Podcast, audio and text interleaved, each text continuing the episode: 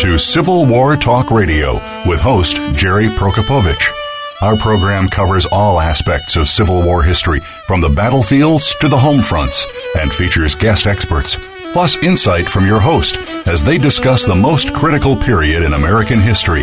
Now, here is your host, Jerry Prokopowicz. This is Jerry Prokopowicz with Civil War Talk Radio.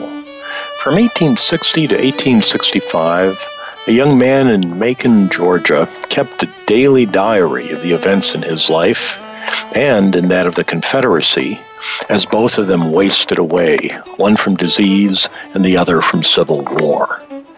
Janet Elizabeth Croon has transcribed and edited this painful human story as The War Outside My Window, the Civil War Diary of Leroy Wiley Gresham, 1860-1865. We'll talk with her tonight on Civil War Talk Radio.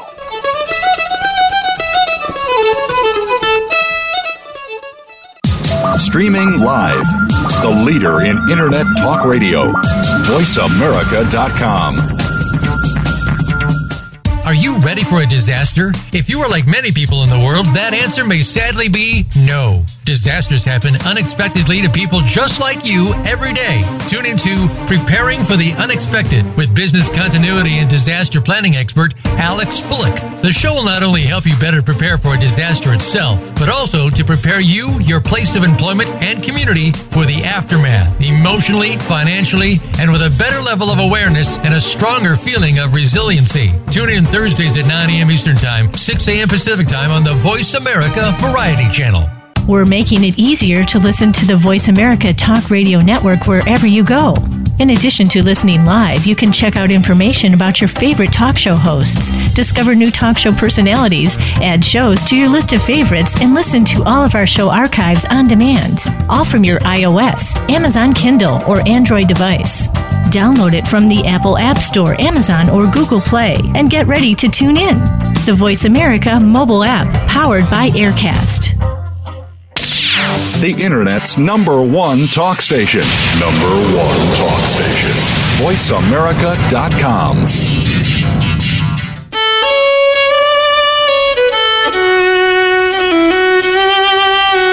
You are listening to Civil War Talk Radio. If you have a question or comment about our program, please send an email to prokopowiczg@ecu.edu. That's PROKOPOWICZG@ECU.edu. Now, back to Civil War Talk Radio. And welcome to Civil War Talk Radio. I'm Jerry Prokopowicz, coming to you from the third floor of the Brewster Building on the campus of East Carolina University in Greenville, North Carolina, the usual home of Civil War Talk Radio, but as also usual, not speaking for ECU or anybody else, just myself, and our guest tonight will do the same, speak only for herself. Well, last week on the show, I mentioned in the introductory remarks an offhand comment about the University of Michigan's undefeated basketball team that I'd been following, and of course they went ahead and lost last Saturday. When will I learn not to say anything about any teams that are doing well? I could perhaps jinx the upcoming Super Bowl by praising one of the teams, but I'm not going to go there. A question that has come up occasionally in email from listeners or just talking to people generally about Civil War Talk Radio is, how does one get on the show? How do the guests get chosen? And the answer is, as Lincoln said in a different context, my policy is to have no policy. There's no specific way to do it. There are multiple avenues. One of the best is your suggestions. If you write me an email, tell me who you're interested in hearing, or if you've read a book that you think would make a good topic, please let me know, and often I will be able to contact that author and set something up. Frequently, the show topics come about because of publishers who are aware of what we do here, and they'll send me information about an upcoming book, or they'll even just go ahead and send me a book without any solicitation on my part. In fact, there are some some publishers, some very well-known ones. I'm looking here in this big stack on the desk: Oxford, UNC Press, LSU Press, and then some lesser-known ones that sometimes are even the sort of vanity press or self-publishing types. And you know, some of those books will make it onto the show, and some will not. Sometimes authors will contact me directly. My email is, of course, not a secret. You hear it repeated every show more than once, so that spelling my name becomes ceases to be a challenge after hearing it so many times. And I welcome that. If you've written a book that you think would be a good show topic, feel free to get in touch with me. There are a few rules about topics, that there are a few limits. One rule is the 5-year rule. I try not to have a guest repeated within 5 years, simply because otherwise someone like, say, Earl Hess could be on every week with the frequency that he produces new books. It's a way to give other people a chance to be heard. Another rule is the books are nonfiction. They are not historical fiction. Another rule is the topics are limited to wartime, not books about Reconstruction or the antebellum era. And then a final rule is that I break all the rules as frequently as necessary. Thus, we'll have a book, Andrew Delbanco's important new book on fugitive slaves before the war will be coming up. Last week we had a novel, a piece of historical fiction on Antietam. It was a novel. Brief aside, students today, and I don't know when this started, university students are under the impression that the word novel means book, and they use the terms interchangeably. They'll write James McPherson's novel, Battle Cry of Freedom, and every time that happens, I grind my teeth, and it just bothers me much more than it should. So whatever rules there are can be bent or broken at will, but I do find them useful because they can also be a gentle way of letting down an author who has sent me a book or written to me about a book that is just not one that I want to spend a week reading. It may turn out to be poorly written or not well researched, or it may express an interpretation that I don't think is historically defensible, and I don't want to invite someone like that on the show just to spend an hour proving them wrong or arguing with them. That's not a profitable use of their time or mine or yours. So if I'm not interested in investing my reading week or your listening hour, it's often easier to tell an author, sorry, your book doesn't fit one of the categories, it's the wrong era or the wrong genre.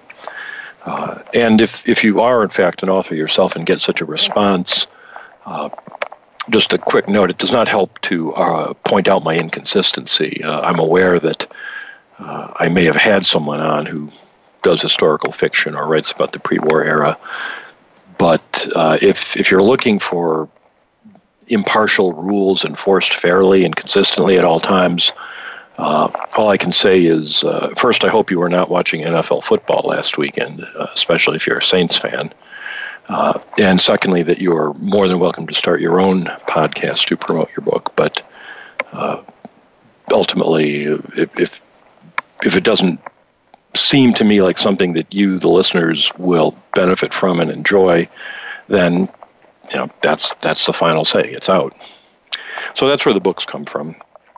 I felt you were old enough to hear that at this point. Where do new book interviews come from?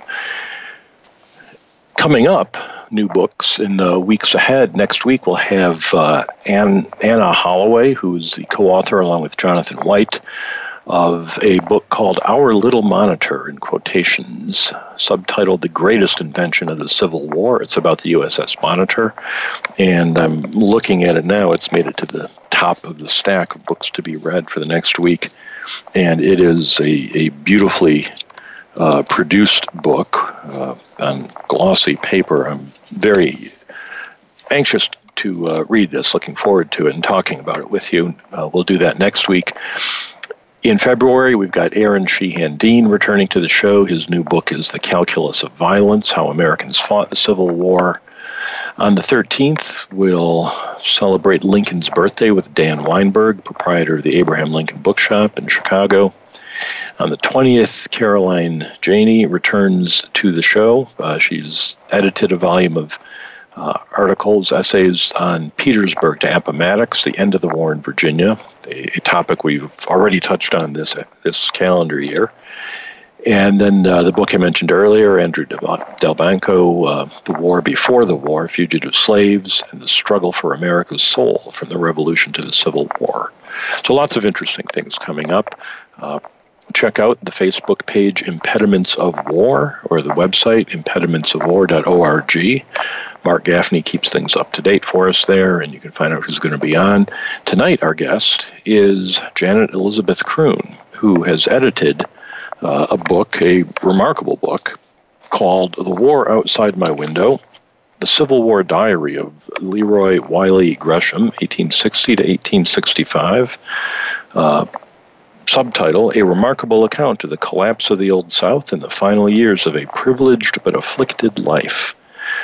Let's find out who this person was and more about his diary from the editor. Ms. Croon, are you there? Here. Welcome to the show. Thank you. I'm looking forward to this. Let me start by asking you a question or two about yourself. I want to ask about the diary specifically, but what were you interested in the Civil War before coming across this diary? What's your own background in terms of interest in the war?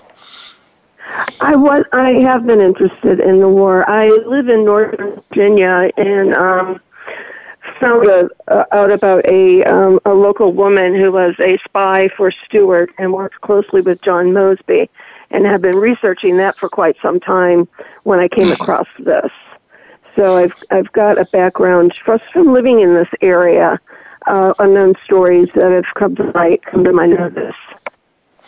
So, how did you find out about this diary, and where is the diary? The diary is in the Library of Congress, and I came across it on Facebook of all places.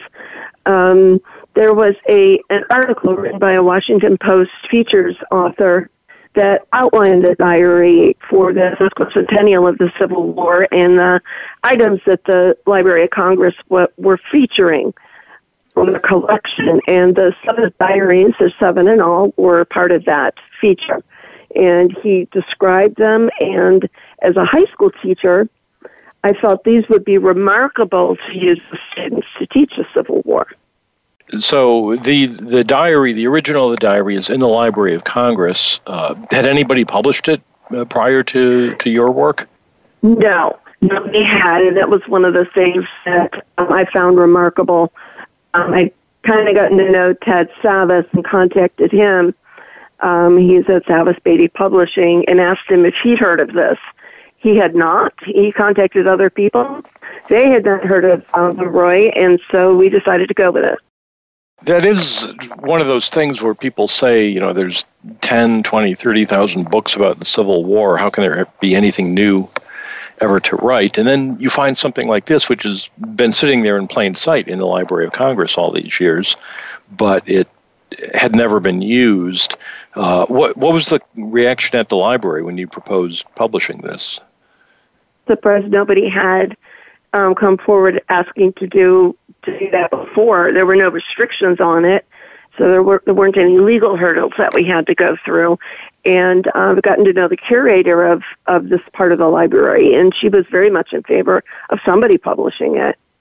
They were very fond of the story, thought it was a remarkable source, and were very eager to get it published. So that's certainly helpful. I mean, it sounds like things were coming together. The library is happy to work with you and get this out there. There's no strings attached to the donation of the diary to the library in terms of publication rights. So talk about the process of editing. What did you have to do? Usual circumstance. I was in between ankle surgeries, so my ability to get around was limited. But they had digitized all seven volumes already on, and it was available online. So anybody could go online to the Library of Congress and look for the Machen collection. Leroy's diaries are part of a larger family collection. And so I was just able to work on my computer, having the page open and type along as I was reading. And that was pretty straightforward. I did everything exactly the way Leroy wrote it, including spelling mistakes, which for a high school teacher, it was kind of hard to just leave them. But we wanted everything as he wrote it, as much unchanged as possible. So that was my process, was basically typing things out. If I came across something I was not familiar with or unaware of, then I'd stop and research it so I could put a footnote in before I went any further. So that was my process. After that, we went through some editing. My editor was very involved. My publisher was very involved in this project, and it ended up being more than we anticipated, having more depth, more impact than we thought it would at the beginning. A lot of the books that Savage Spady publishes are sort of bite-sized, 100, 120 pages, often on a single specific military topic. And this is and they're often paperback. This is hardcover, over 400 pages with the index. And it is more substantial than many of the books that they publish. You're absolutely right about that. The handwriting of the Leroy Gresham, fortunately, based on the excerpts that you publish in the book, is pretty good in terms of having to transcribe it. It looks like that wasn't the hardest part. No, the handwriting had significantly changed, and what we discovered was that his mother was taking dictation, and we were able to take extant letters that are also part of the collection and go through them and figure out whose handwriting that was, and it was his mother's. So he ended up so weak and ill at the end that she was dictation. So that made it interesting. Yeah. We're going to take a short break now and come back, talk about the contents of the diary. Our guest tonight, Janet Elizabeth Croon, is the editor of The War Outside My Window, The Civil War Diary of Leroy Wiley Gresham, 1860 to 1865. I'm Jerry Prokopowicz, and this is Civil War Talk Radio.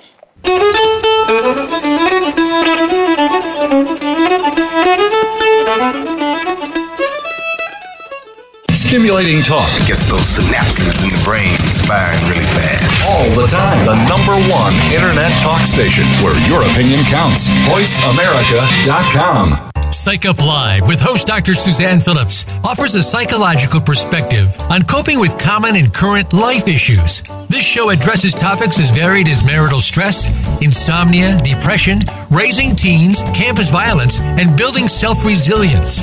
Listen in as Dr. Phillips and her guest experts share the latest in books, findings, and information that will inform and enhance your life journey. Psych Up Live is heard every Thursday at 2 p.m. Eastern Time, 11 a.m. Pacific Time on the Voice America Variety Channel. All round the outermost rim of the shield, he set the mighty stream of the river Oceanus, creating Achilles' shield in Homer's The Iliad, Book 18. Rachel Carson in The Sea Around Us said, "All at last return to the sea, to Oceanus, the ocean river, like the ever-flowing stream of time, the beginning and the end." Moyer's Environmental Dialogues with Dr. Rob Moyer offers lively dialogue and revealing narrative inquiry into how individuals are overcoming obstacles and creating a greener and blue planet Earth. Tune in Thursdays at 3 p.m. Eastern, 12 noon Pacific on the Voice America Variety Channel. The latest business information is made simple with the Voice America Business Network. The professionals in the business world bring you live talk radio shows featuring an array of business topics, strategies for building wealth, sales and marketing, stock trading, investing, and business technology. Voice America Business hosts are professionals in their fields and bring to the airwaves weekly business discussions that offer up-to-date information, advice, and education. The Voice America Business Network. The bottom line in business talk. Streaming live. The leader in Internet Talk Radio. VoiceAmerica.com.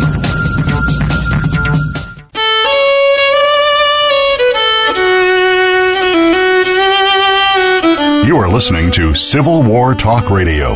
If you have a question or comment about our program, please send an email to prokopowiczg@ecu.edu. That's PROKOPOWICZG@ECU.edu. Now, back to Civil War Talk Radio. And welcome back to Civil War Talk Radio. I'm Jerry Prokopowicz, talking tonight with Janet Elizabeth Croon, editor of The War Outside My Window, The Civil War Diary of Leroy Wiley Gresham, 1860 to 1865. We talked in the first segment about how this diary exists in the Library of Congress collection and has been digitized, can be read online, but had never been edited, annotated, published, made available to a wider public until now. So, Jan, you said you are a high school teacher? I was. I am retired now. Is it okay if I call you Jan or as opposed to Ms. Croon? Absolutely is. Please do. Teachers are one of the few groups left in American society who are routinely addressed by their surnames. And as a professor, I appreciate that. And my wife teaches at a high school, K-12 school. And teachers don't get paid much or much respect from legislators, but they do get the dignity of being called by their last names, by children at least. Anyway, but moving forward here, who was Leroy Wiley Gresham? Tell us something about who this person was and what kind of family. Well, Leroy was the middle child of a wealthy planter family that resided in Macon, Georgia, on 353 College Street. The home is still there. Now a Bed and Breakfast. And he was extremely bright. His father had been an attorney, but had turned to planting after his law partner passed away. And Leroy was kind of like the favorite son. He was beloved by everybody. And started writing this journal in 1860 when he was 12 years old. He was taking a journey with his father to consult with a physician in Philadelphia, and his mother gave him a small pocket journal to write in. And it begins with typical 12-year-old type sentences. They're short, they're choppy, they describe. But as you go deeper into the diaries, get into further volumes, his level of synthesis and analysis just gets way beyond his years. The kind of thing that a teacher would look at and go, wow, this kid is just exploded in what his intellectual capacity is. He was disabled. He had a leg that was broken in an accident when he was 8 years old, and he had health issues that kept cropping up after that point, and that was the reason for the trip to Philadelphia. So he, and early in the diary as printed, he was concerned about the leg that had been broken and it hadn't healed properly and wasn't usable as he wanted it to be. But you point out he was also suffering from another disease of which he was unaware, but that would eventually claim his life. Could you talk about that? Yes. Reading the extant letters, we know that his parents were aware of his illness. He had a very rare form of tuberculosis known as Pott's disease. It's spinal tuberculosis. So the coughing was indicative of something going on. And then he had what the Washington Post author called bed sores in that initial article that I read.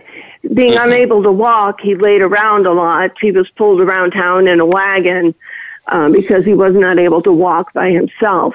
But they weren't bed sores. That was actually where the disease was exiting his body. But he knew none of this. I think the parents probably wanted to keep his spirits high and keep him with them.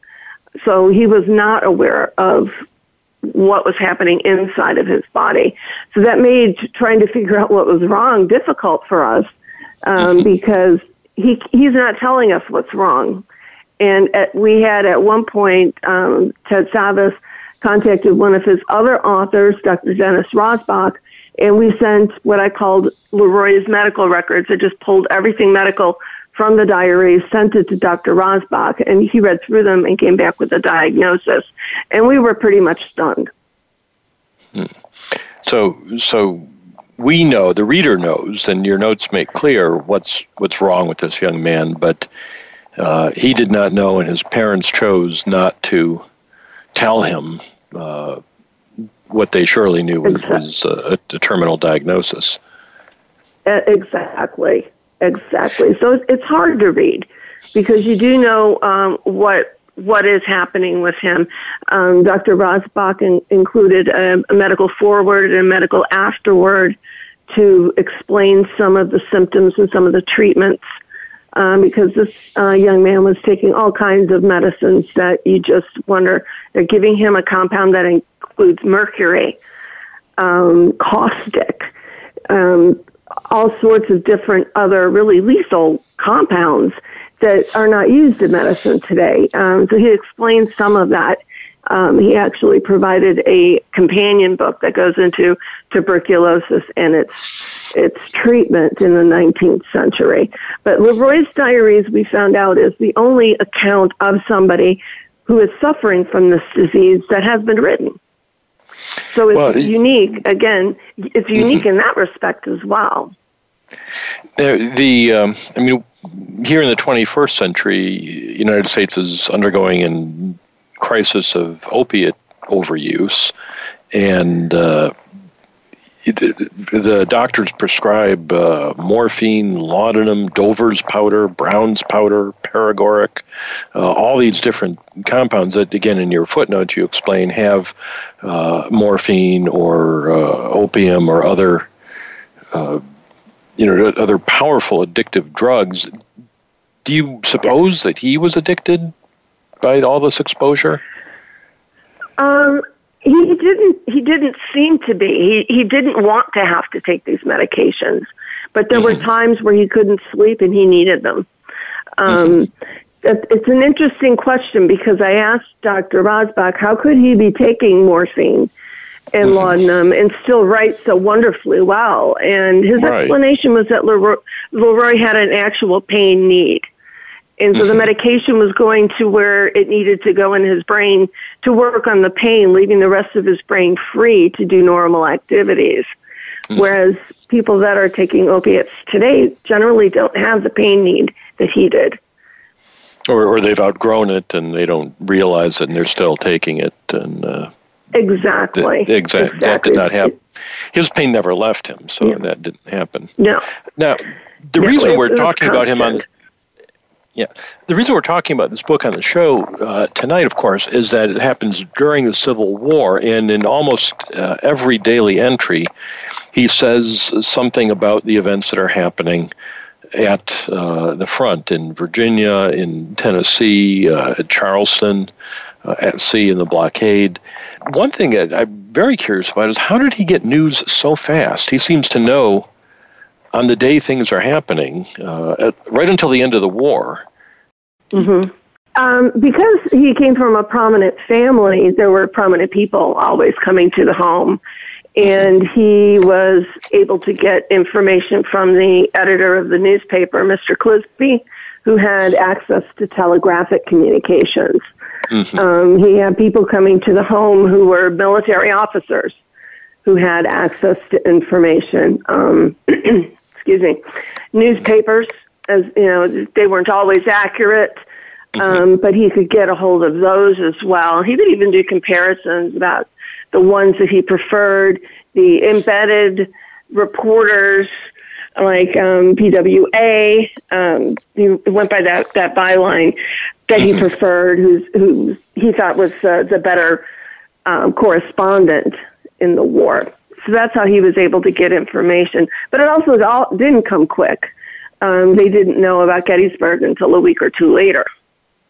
I found that very interesting, that when the battles are fought in Virginia, where the infrastructure provides quick communication down to Georgia, he knows about it the day it's happening. He knows about the Battle of Chancellorsville the day it starts, for example. But Gettysburg, mm-hmm. Lee is separated from the telegraph. He's up in Pennsylvania. He doesn't hear about it. And then Appomattox, a week goes by before he learns of Lee's surrender, because, again, there's obviously no communication at that point. And right. I found that an interesting window on the Confederacy's communication network, how quickly this young man could get news from the front through much of the war, almost instantaneously. I was surprised how much he knew so quickly about each battle. Yes, and from all fronts, too. I mean, that was one mm-hmm. of the things as well. He was interested in everything. Mm-hmm. From the Army of Northern Virginia to, which were the more successful blockade runners. You find a lot of that in there as well. And he had opinions about that. Now, he doesn't just write about the war and about his pain, although there's a great deal about each. But he also seems to... he writes a lot about food. He comments on what he has to eat almost every day, and it's different and interesting. It is, and that's another one of the unique aspects of this book, is that you're able to see what it was like to live in a relatively well-to-do household, what kind of food they had, what they did in their off time, their downtime, what kind of entertainments they had. You get to see how Macon as a town changed. It went from a railroad crossroads to having an arsenal, an armory, a ballistics laboratory. You hear how the fairgrounds have been turned into a prisoner of war camp. All kinds of things about just daily life. And over time, you get to see how things changed. For example, he marks for you the price of strawberries over mm-hmm. time. You can follow the inflation rate as the currency goes up and down, and as people are having to barter at the end for their food. That was one of the things that is most powerful about the book. It reminds me of the famous diary from Dixie, Mary,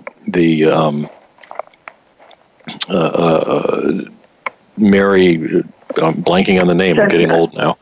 Thank you, Mary Chesnut's book, of course. That David Herbert Donald once pointed out in a class I was attending, how her diary has the romance between General Hood and Sally Preston as a metaphor for the relationship between the Army and the civil population at the South. And the romance is not successful and never consummated. In the same way, and that's a semi-fictionalized diary by the time it finally got published, we know. Here we have a raw document, not edited for publication, but yes. It's a compelling metaphor. He's dying from the moment the book begins. We read about his symptoms from day one, and the Confederacy, likewise, is dying from the day it is born. Under the burden of civil war. Mm-hmm. Is this art just imitating life? Are we just fortunate this worked out this way?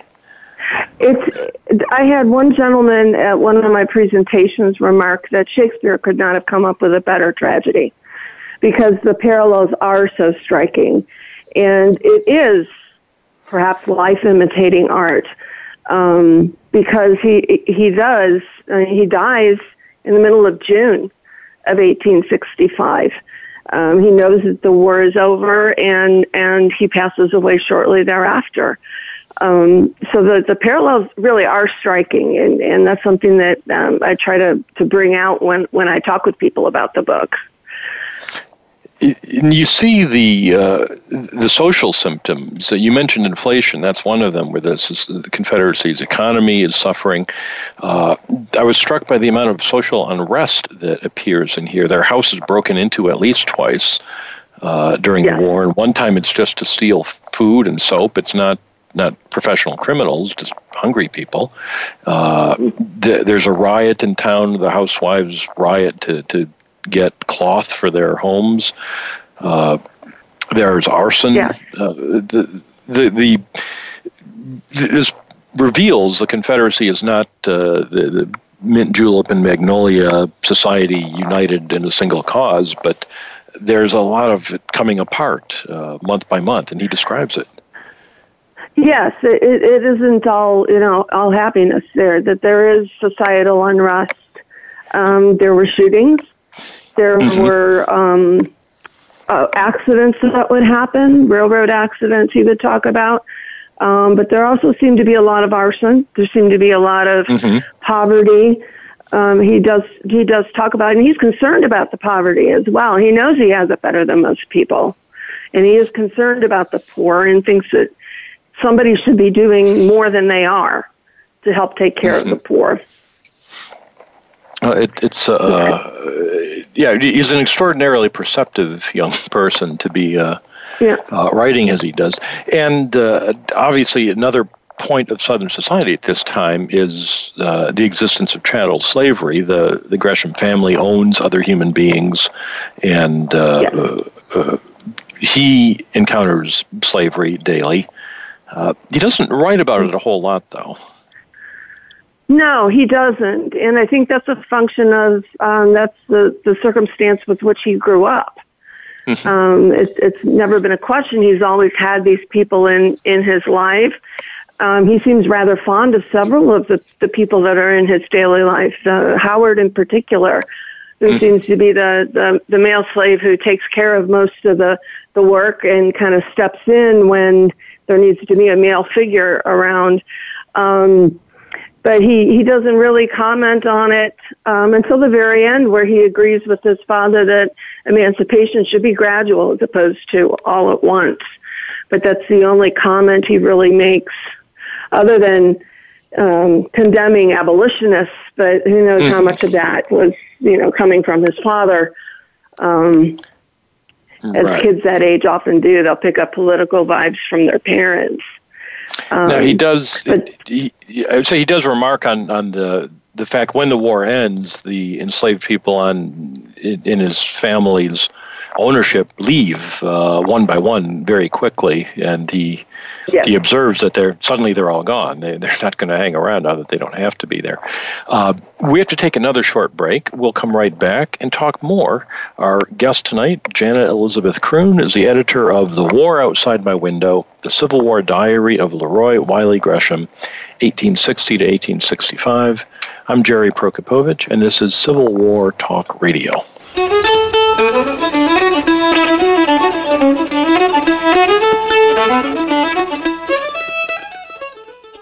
Streaming live, the leader in Internet Talk Radio, VoiceAmerica.com.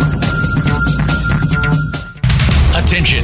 If you're a parent, educator, social worker, or civic or religious leader, the most important program you'll hear this week is Exploited: Crimes Against Humanity.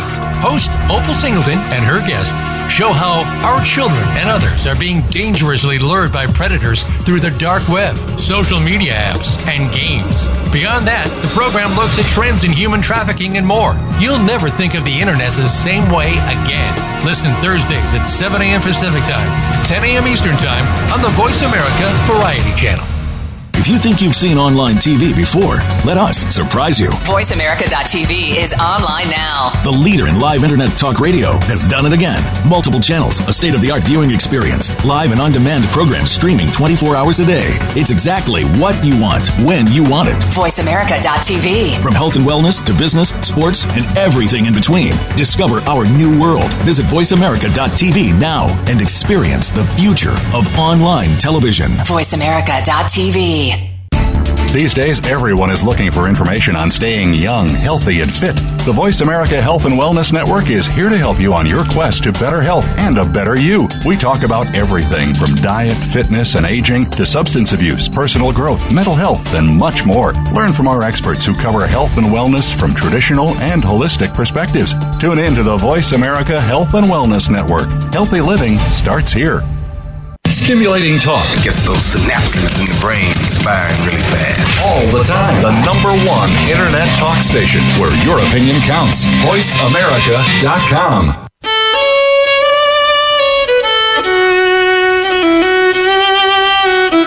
listening to Civil War Talk Radio. If you have a question or comment about our program, please send an email to prokopowiczg@ecu.edu.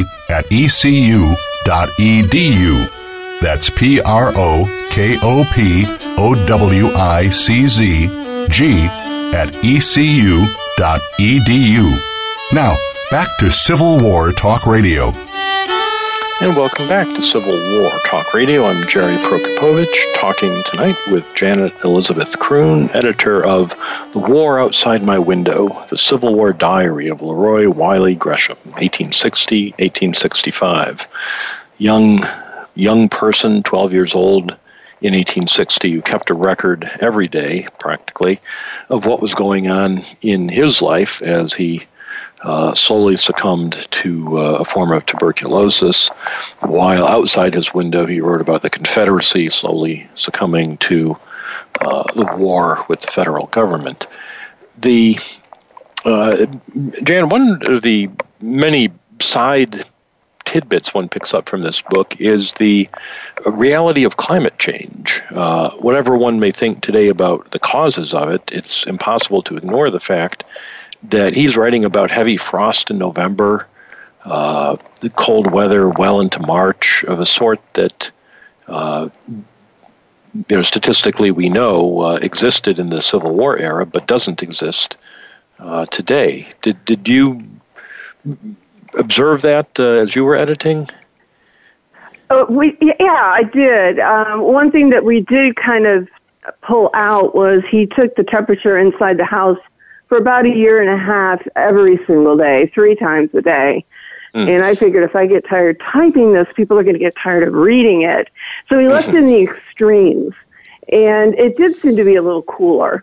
It gets to the point where it's freezing in the house, but then again, they did not have central heat. They didn't have central air. And heating the home became an issue where they even moved beds from upstairs to downstairs in the wintertime because it was easier to just heat one level of the house as opposed to 2. We also found out from going down there and speaking to people who have renovated and know about these homes that the upstairs weren't as decorated as much as the downstairs was. So it was breezier, was nicer in the summer, but very, very cold in the wintertime. So there were extremes that were surprising. The story is not all one of tragedy. I mean, the war is going poorly much of the time, and his health is not good. But he finds many ways to stay entertained. He reads voraciously, and he plays a lot of chess, which I found interesting. I've invested far too much time in online chess myself for my good of my productivity, but he's very into the game, and you list several games. You have the full notation of the games, which I'm eager to set up a board and try them out and see what happened there. I imagine he got pretty good. He knew a lot of the standard openings and he was pretty good. We even found out I did a lot of research around the family, neighbors and people around it. We found that one of the neighbors, he played chess with this woman on a regular basis with Mrs. Whittle, who lived literally around the corner. And she would play chess not only against Leroy, but 2 other boys, both named Bob. They would take Leroy in his wagon and go to Mrs. Whittle's house, and she'd play all 3 boys simultaneous at times. And his goal was to make sure that if she won, she had to work for it. So he was very good at chess. He loved playing, and it was one of the things that he could do. There were a lot of things he could not do, but that was one thing he could do, and he could excel at it. Well, speaking of things he could not do, and that really is the central story here. His health. Reading this book is, I guess, not easy is maybe the best way to put it. In your introduction, you suggest the reader not try to rush through it, to go slowly. It's impossible to do anything else, really, because of the diary format. You can't simply skim page after page because each page is a separate set of details. But especially, there's a point, I think it's in 1863, when he's developed these abscesses from the infection spreading in his body that are emitting all kinds of fluids. He's coughing constantly. He can't sleep. He's sore. He suffers nausea, headaches, can't walk. At one point, he notes that he weighs 63 pounds, which I mentioned that to my wife. Yeah, he's 15 years old. She said that was her weight when she was 9 years old, female. He's. I will put it this way. There were times reading this book where I thought this is enough to put one off of whatever religion one might hold. How could a just and merciful God subject this person to so much consistent pain and suffering with no hope for any outcome but death? How did he bear up under this? He had a strong faith. They were a Presbyterian family, and he had faith. And even at the end, when a few days before his death, when he asked his mother if he was dying, and she said yes, he was angry, but not at God, not at whatever had caused this to happen, but he was upset that he couldn't give away his personal belongings in a proper way. And one question I would have is how did they explain to him that he could no longer go to school, that he couldn't go inside certain buildings? He's so proud of his sister when she's invited to read her junior essay in front of the public, which for a girl was a high honor to show her academic prowess publicly. He had to listen from the outside, but it's never explained, at least we have not found yet. We're still getting letters from distant family members, which is wonderful, how that was explained to him. He just seems to accept it. This is the life he has, and that's what he's going to be going with. He's very calm. He does. At the end, you append a letter that his mother wrote after his death, in which she talks about him, and we get a different picture of him from the outside, and she certainly emphasizes his religious faith and his comfort with his belief in the afterlife. I was a little bit struck by the contrast between that letter and the diary itself, in which there's no mention of God. No mention. He talks about services, but at no point does he talk about his own faith. No, you have to notice it kind of by noticing that on Sundays he reads from the Bible or he reads something that is religious in nature. That happens every Sunday. He does get upset when a band is playing in town and marching around. That's not appropriate for a Sunday. He says they should do this another time. So it's little tiny things, not things that are going to be glaring out at you to notice his faith. So those are kind of small things, but they are there. Now, he also, I guess he doesn't have faith in the Confederacy, but maybe wants to, in the sense that he talks about recognition by England and France as the Confederacy's only serious hope for lasting independence. And again and again he says, rumors are they're going to recognize the Confederacy next week, but I don't believe it. He's very skeptical about these rumors, but he can't help but repeat them again and again, as if maybe he does want to believe them. No, he would like for it to happen, but I think he's being realistic, because it never does happen. But he knows that is probably the one way where they could get the independence that they want, which for him seems to be the reason for the war. Now, in the last year of the war comes home to Georgia. Sherman's army captures Atlanta and moves very close to where he lives. And his older brother, Thomas, is called into service, and at first he has a position that keeps him out of the front lines, but eventually he's called to serve in an infantry regiment and in the Army of Northern Virginia. His sister has to leave home as a refugee to avoid possible arrival of the Yankees. So he really does see, ultimately, the war itself. He can't go to it, but it comes to him. Right, and somebody pulled him up on the rooftop when they talk about Stoneman's raid in the summer of 1864. He watches as the town is shelled by artillery from across the Ocmulgee River and sees all that happening. And then his father is called into Home Guard service. He's 53 at the time, not 55, so he's not exempt. And he talks about how his father is gone and they need to figure out what to do with his sister. So it's Leroy that makes that decision.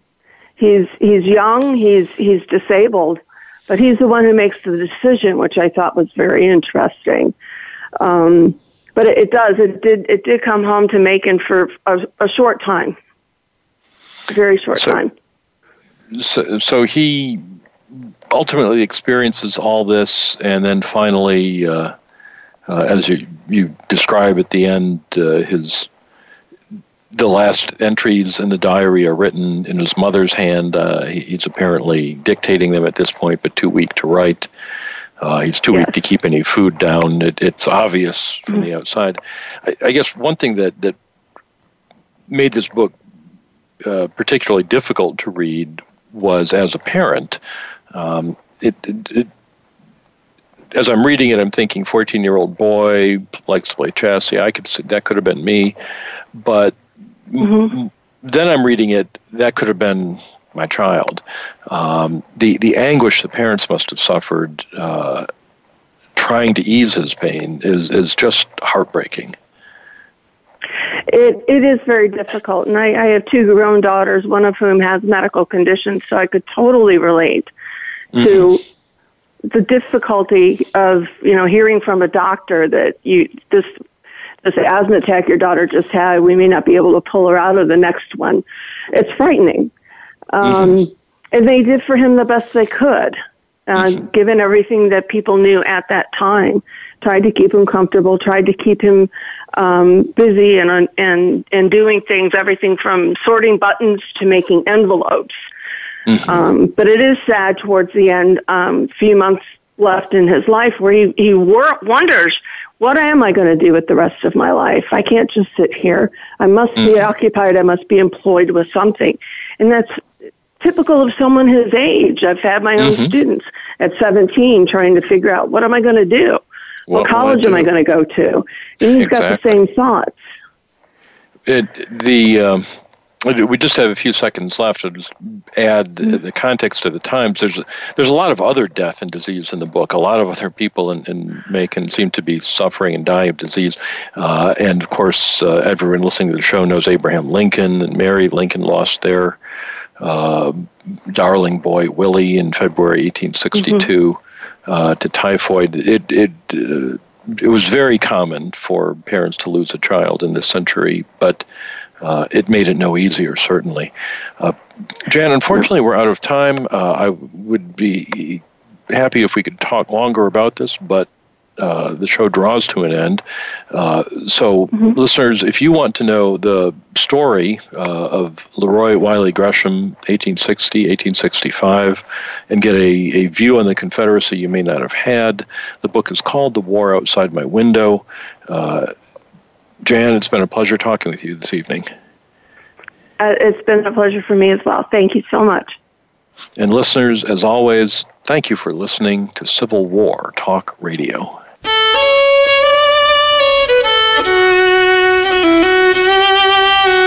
Thank you for embarking on a part of American history this week.